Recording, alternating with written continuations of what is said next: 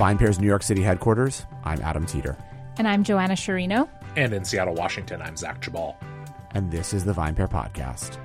So before we uh, jump into today's topic, which I am really ready to get into, because uh, I just want to make some people feel really bad about themselves and their uh, oh dear. the beliefs they put on others. Uh, Hopefully not Joanna and me. No, I don't think I will. I think I think you're going to agree with me. Uh, I would like to hear what you both have been drinking first. So Zach, what what about you? Uh, good question. Um, you know, had a really nice set of bottles, including one that actually weirdly fits into a part of the, today's conversation. Although I'll, I won't spoil it. But uh, had some friends over um, over the weekend for just to hang out, have some wine, etc. Um, and I think probably the highlight for me was a bottle of Pinot Noir from Penner-Ash down in the Willamette Valley. Mm-hmm. Um, a bottle that I actually had purchased many years ago at the winery uh, on a trip with uh, with my dad, which is pretty cool. So opened that. It was uh, drinking quite nicely at 2010, kind of at the tail end of when I like to drink most of my Pinot Noir, but uh, very nice as well, uh, indeed there. Um, and you know, I had another Bloody Mary, as I mentioned a couple episodes ago, but kind nice. of on a back on a Bloody Mary thing lately. Um, just you know, it's a, for me, it's like one of those drinks that when I'm out for brunch, which has happened a couple times recently, I just gravitate towards it because it's one of the few cocktails that I like that I almost never will make at home because Caitlin doesn't like them. And I mean, I guess theoretically we could at some point have a gathering of people for brunch and I could make a like a pitcher of Bloody Marys, but it's like just like it's like the worst drink to make for yourself. It's so much work. Or you're you're getting a kid or something or mix and it's fine. Mixes can be okay. But like, yeah, just was nice kind of like, hey, I'm just gonna have someone bring this to me in a glass and I'm gonna drink it. So that was my that was my drinking experience. How about you guys? Nice. Joanna. Well, Adam and I did a lot of our drinking together this past weekend, we and I definitely drank too much. um, some highlights though. had a lot of classic cocktails this weekend yeah. that I either haven't had before or had um, had again. Uh, painkiller was given to me, which was very delicious. Was given to me. it was given to me at a tailgate, of course. Um, I had a Clover Club for the first time. Mm-hmm. I don't know that I'd get it again. It's not my favorite. It's not, my favorite. Not my I honestly either. don't love the egg white drinks too yeah, much. I don't love them. I feel there's a weird aroma. Yeah. Not for me. Um, I had we had Queens Park Swizzles. What up, Emily? The, that's a very good drink. You don't Yeah. see it a lot. Um, I've had it before once a long time ago. Um, that was really good. I had a meh espresso martini and Yeah. also got made fun of for ordering it. we Thank did you, make Adam. fun of you. You're welcome. Um, and I had a blueberry gimlet. That was okay. Yeah, Um, but yeah, and then we had lots of great wine. lots of great wine. You could talk about that and more. we had some Pierre Peter champagne. Yes. Uh, we had some Jacques champagne. We uh, we had some Chateau Montelena Chardonnay, uh, and That some Matthias and. Cabernet. was very good. Speaking of people that maybe we talked about on the podcast last week, um, and then yeah, I also um, had a Bell's Two Hearted Ale, Oh yeah. which uh, which Well, we were in awesome. Michigan. We were in Michigan at the University of Michigan, and but the thing that was the, No, the- you had lighthearted. Uh, I know we had the two party the night we got in. Remember, we had it just like as Right. a cheers before we sort of got ready for the mm, shoot. Yeah. But then, yeah, at the tailgate, someone handed me a cup of lighthearted ale, and I Right. tried it, and I was like, "This is probably the most full flavored Light light, beer. beer. I've ever had," and it was three point seven percent alcohol, and I was like, "I, I kind of don't understand that. I've never had a low alcohol IPA that's tasted that much like IPA before." Mm-hmm. Uh, I was actually very impressed. Uh, so good on y'all, Bell's. Um, but yeah, I, I thought uh, all in all, really good experience in uh, in Ann Arbor.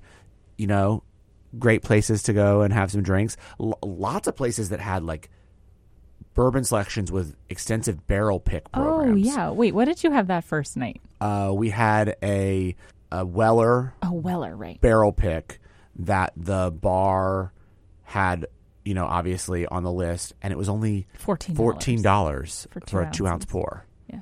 Which again, like that, you would never find that in New York at this point for Weller. Yeah. So that's why we tried it. And then at, at the bar the last night, Aaron got the what was it again?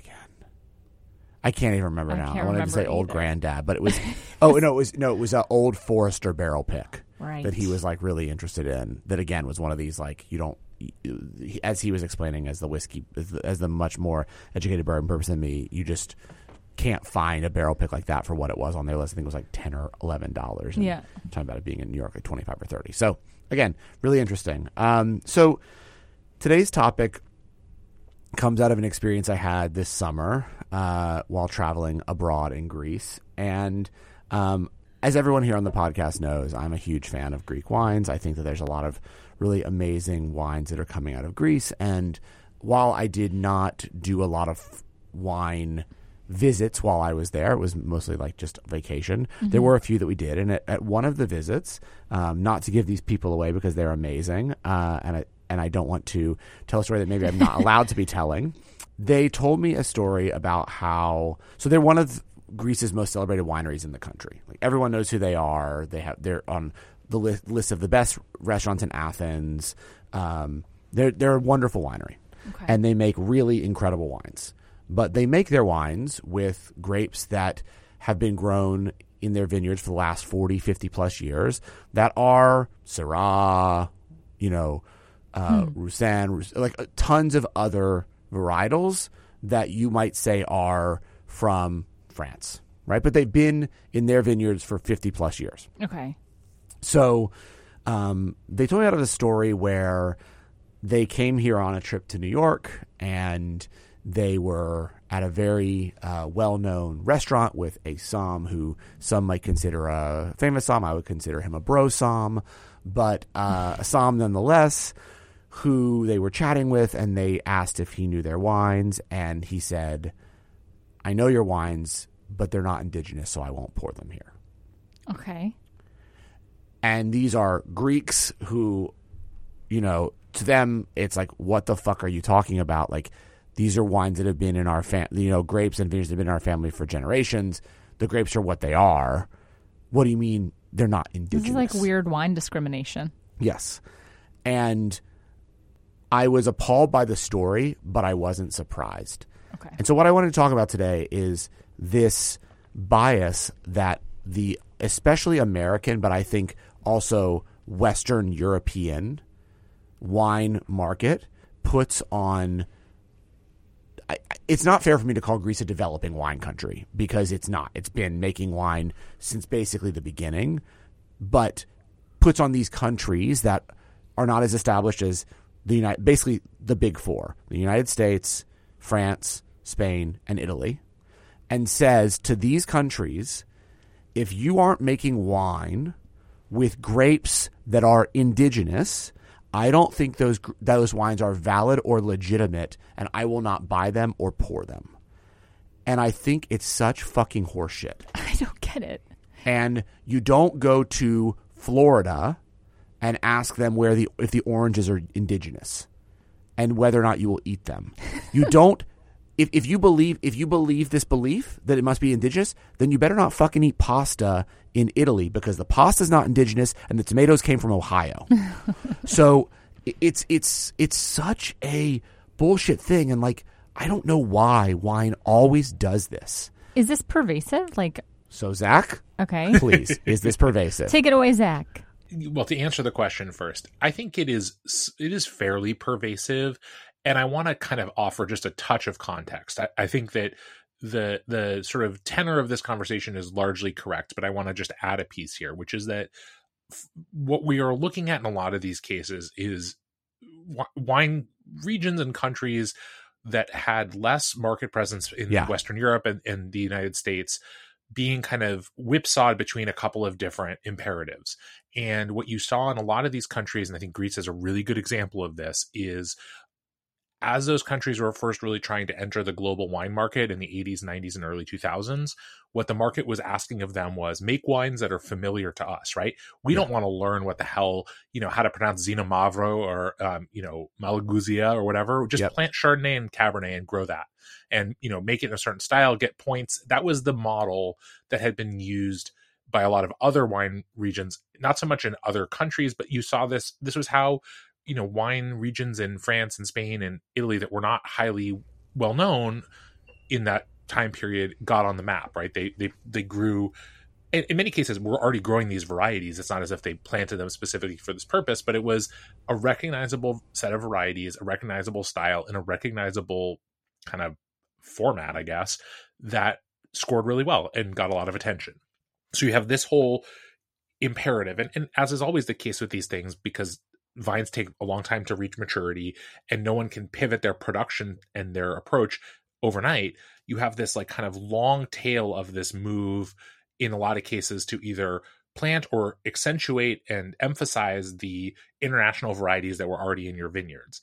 And then in the later part of the 2000s and onward, you have this this sort of backlash against that. That's like we don't want to drink Chardonnay from anywhere, but we certainly don't want to drink it from some place that has other varieties that it could grow. We want to drink the stuff that's weird, the stuff that's different, the stuff that we don't already know.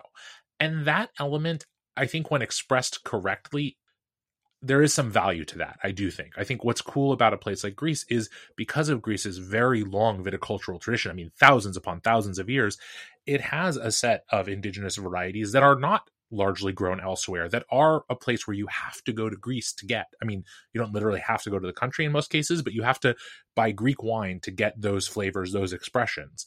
And where it becomes challenging to me is when when any when you're talking about this set of international varieties that are grown in many many countries and regions there is a sort of element of weighing different th- priorities against one another. And it may be the case that the this sommelier that you're describing was obviously very rude and like could have perhaps framed things very differently. But i do think there is some kernel of truth to the notion that if you have a consumer who is interested in Greek wine in 2023 in the United States, the odds are they are more interested in a Greek variety that is, you know, largely or exclusively grown in Greece than they are in an international variety grown in Greece. That doesn't mean that they won't enjoy that wine and they might very much like it. And if it can, you know, offer exceptional quality and value and things like that, there's always a place for those wines in, in any market, in any program.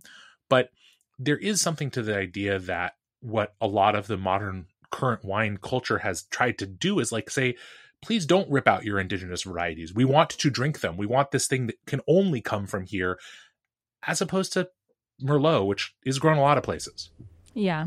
I mean i think a lot of us travel that way, right? Mm-hmm. A lot of us seek things out because they're local to wherever we're going, or like, yeah, like Zach is saying, like if you want to get to know Greek wine, it makes sense to try indigenous varieties. Um, yeah, but it just seems like the way that it's communicated, it seems like the the motives there are different. We're yeah. different. I, I just I think that there is, it's not so black and white, and I think that there are lots of places, there are lots of wineries around the world that have figured out how to make really beautiful wines because those, those grapes have now been in the, you know, those vines have been in the ground for 60, 70 years. Yeah. With varieties that we may now think are not indigenous, but to them are. Are, right. Right. And well, so, that feels very different from like gr- you're growing them and making wine with the grapes grown in a specific place yes. versus sourcing the juice from different places and, and then and calling it Greek. And that's bigger. That's the bigger issue I have, yeah. right? Like, I guess my issue is it comes across as you are telling someone this is not a legitimate wine in their country when in their local area these wines are celebrated they're considered the best you know one of the best wines in the region and we see this in italy right no one no one questions super Tuscans. Hmm, they right? used to. We, but now and we some, don't. And some people's eh, well, I actually think the super Tuscans are a really instructive example because I think there are a lot of people who are, you know, maybe they're more kind of a certain kind of sommelier and wine pro who sort of intentionally do not engage with super Tuscans. That's not a category that they find appealing. Now, I think that's even sillier in certain cases because the varieties that are used there, Cabernet, Merlot, etc., have in many cases been grown in that part of Italy for over 100 years, yeah. over 200 years in some cases, because all of this shit makes zero sense when you go back far enough in time. Like grapes moved all over the place. Totally. Wherever they happened to first, the mutation first happened to arise, if it was good, what do you think fucking happened? People cut, you know, to cuttings, they planted it wherever the fuck they could because people wanted to drink good wine. And there was none of this like, being like, well, I don't know. Like this region has its own indigenous varieties and yeah they suck but like we shouldn't i mean that just was not a mindset that ever existed before recently yeah. and i think we have swung too far in in some cases in that direction but but i do think there are people who definitely are influential people in wine who look at things like super tuscans and say like ah, it's not that that's not real italian wine Hmm. Yeah, and I, I, think I don't think they're right, but they exist for yeah, sure. I, I completely agree with you. They exist. I mean, I think the problem is I think you could do this with so many different areas, right? You could look at Napa and say, okay, like what is the legitimate wines of Napa? Is it Cabernet or was it whatever was grown there before that? Right? Is if right. you if you look like prior to prohibition, the wines that were grown were like people they were growing Riesling and like they were playing around with lots of German varietals a lot of the people who were making wine in uh, Napa at the time were German, mm-hmm. right? So yeah, Italian varieties, and there was tons of Italian, and like so. Then you could argue that again to take to go back to last episode that like what Dan is doing in Massican is actually bringing back the indigenous varieties, right? right? Because he's now making whites with Italian varieties that maybe were there prior to everyone ripping it all out to make a shit ton of money on Cabin and Sauvignon Blanc and Chardonnay. So like I, I think that it's it's just it's this weird thing where you know we tend to do this, especially to regions that are always developing. Mm and we don't necessarily just look and say like is the wine good and how is this viewed etc and you know i think ultimately yes people want to drink indigenous varieties.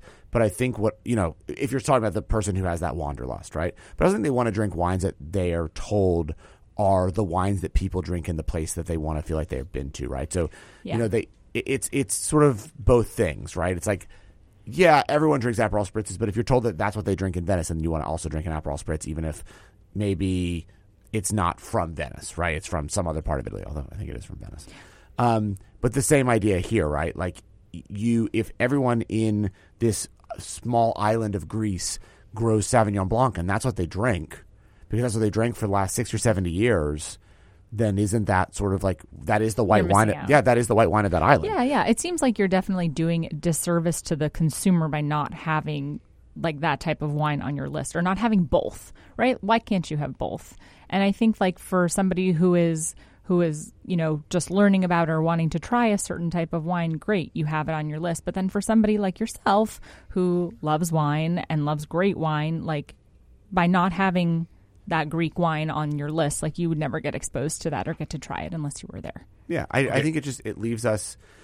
It causes us to basically like put very, I guess, very tight restrictions on certain regions and countries. That means that their sections on wine lists will always be small. very small. Yeah, and yeah. that for me is a missed opportunity because a lot of these wineries create really beautiful wines and as Zach also said, at often way more affordable price points. Yeah. And as we continue to sit here and complain about how you know like no one can afford Burgundy anymore, no one can afford a lot of Bordeaux, etc. Like Napa Cab, here are people that are making wines that are really, really beautiful that you might be able to afford if they were just put on the list. Yeah. But they're not because of lots of other reasons, whether they be groupthink, politics, whatever. It's also just kind of a little ridiculous because then it's like they can't experiment. They can't do anything differently. They only have like a few things that they're allowed to do. Yeah. If they want to be, you know, distributed across the world. And I do think the argument with food is interesting that we really don't do this in produce. We don't. Oh my God, no, and, not at all. and at the end of the day, I think for a lot of these farmers, this is produce. What's like, what's the problem here? You know, if if we figured out how to really make the most high quality version of this grape possible, then why can't we make a wine from it that you find amazing in the same way that, you know, peaches are originally from China. Yeah. And yeah. South Carolina and Georgia figured out how to grow really great peaches. California never really did. But I mean, that's just my own personal hot take. But nobody things of California for their peaches. No, but they're all over the grocery store, and I'm just like, get these out of here. Like I saw Sam Sifton write an article in the Times. It was like, I never have a good peach. I'm like, it's because you probably buy California peaches, bro. Did you only want indigenous peaches when you were in California? I mean, come on.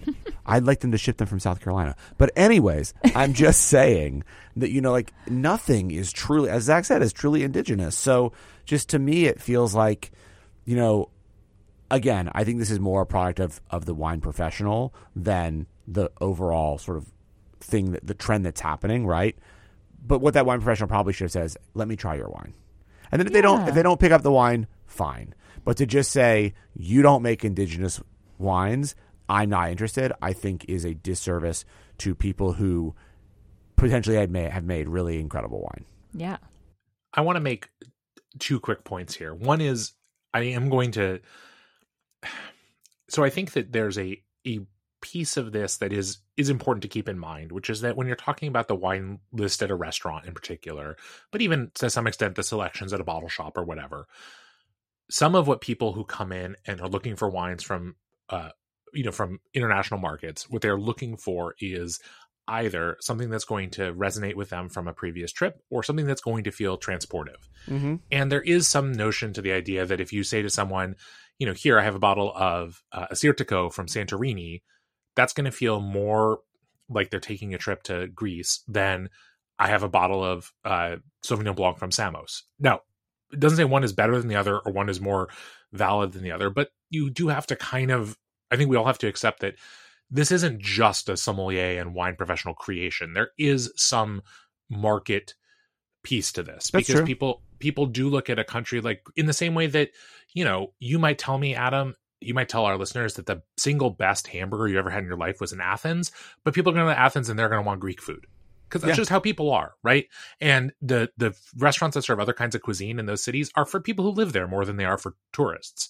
And to some extent the wines that you're describing are for greeks. They're not for americans in the same way. That doesn't mean they're not great but it is there is some there is some undeniable truth to the fact that when people are looking for food drink etc from a country that's not their own they probably want it to be conformed to some extent to their own preconceived ideas accurate or not as opposed to well this is what people in athens eat on a daily basis or i mean sorry not this is not what people eat on a, in athens on a daily basis but this is the best you know turkish restaurant in in greece like okay but someone might not want that Turkish food is Greek food. But anyways, Yeah, I know. I know, they stole it. Sure. Um, yeah, don't, don't get us started about the the who who owns the rights to various middle uh, Mediterranean You foods. mean, you mean That Greek, will- you mean Greek coffee? we will get canceled by everyone all at once.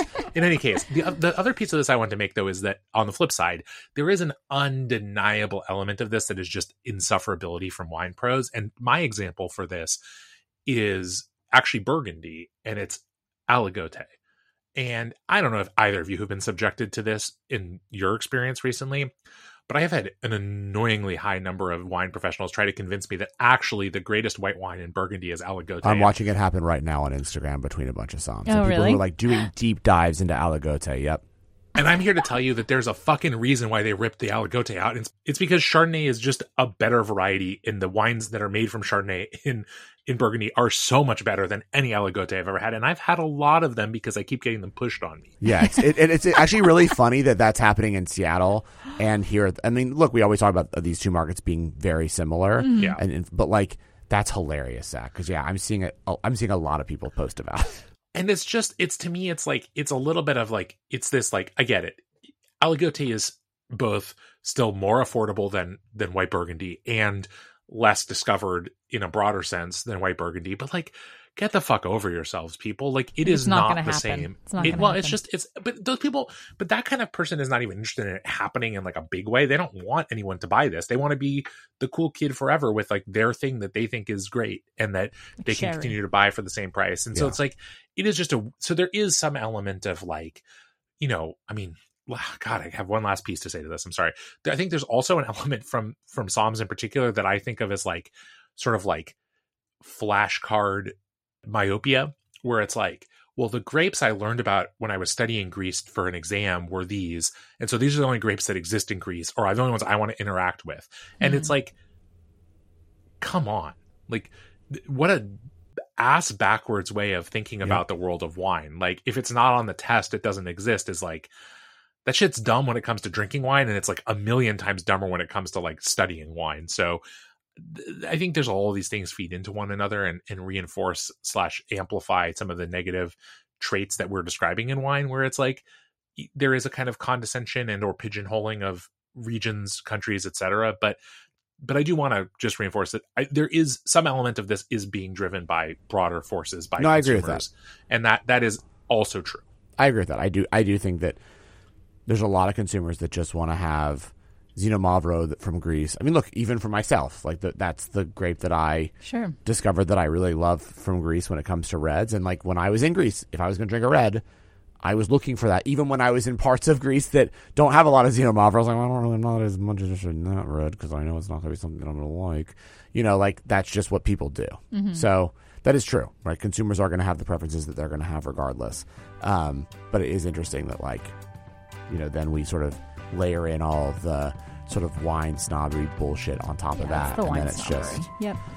insufferable. Well, interesting conversation. Let us know what you think. Hit us up at podcast at vinepair.com and send Thanks us so much for listening to the hearing Vine Pair podcast, everybody. the flagship And podcast Joanna of the VinePair Podcast Network. credit? If Have you love listening to this y'all. show, or Sounds even if you don't, but I really hope that you do, as much as we really do love making it, then please drop us a review or a rating wherever it is that you get your podcast, whether that be iTunes, Spotify, Stitcher, anywhere. If you are listening to this on a device right now through an app, however you got this audio, please drop a review. It really helps everyone else discover the show. And now for some totally awesome credits. So, the VinePair podcast is recorded in our New York City headquarters and in Seattle, Washington, in Zach Geballe's basement. It is recorded by Zach, mastered, and produced by Zach. He loves all the credit. Keep giving it to him. Drop his name in the reviews. He's going to love hearing how much you love him. It is also recorded in New York City by our tastings director, Keith Beavers, who is the managing director of the entire VinePair Podcast Network. I'd also love to give a shout out to our editor in chief, Joanna Sciarrino, who joins us on every single podcast as our third and most important host. Thank you as well to the entire VinePair staff and everyone who's been involved in making VinePair as special as it's become. Thanks again for listening, and we'll see you next week.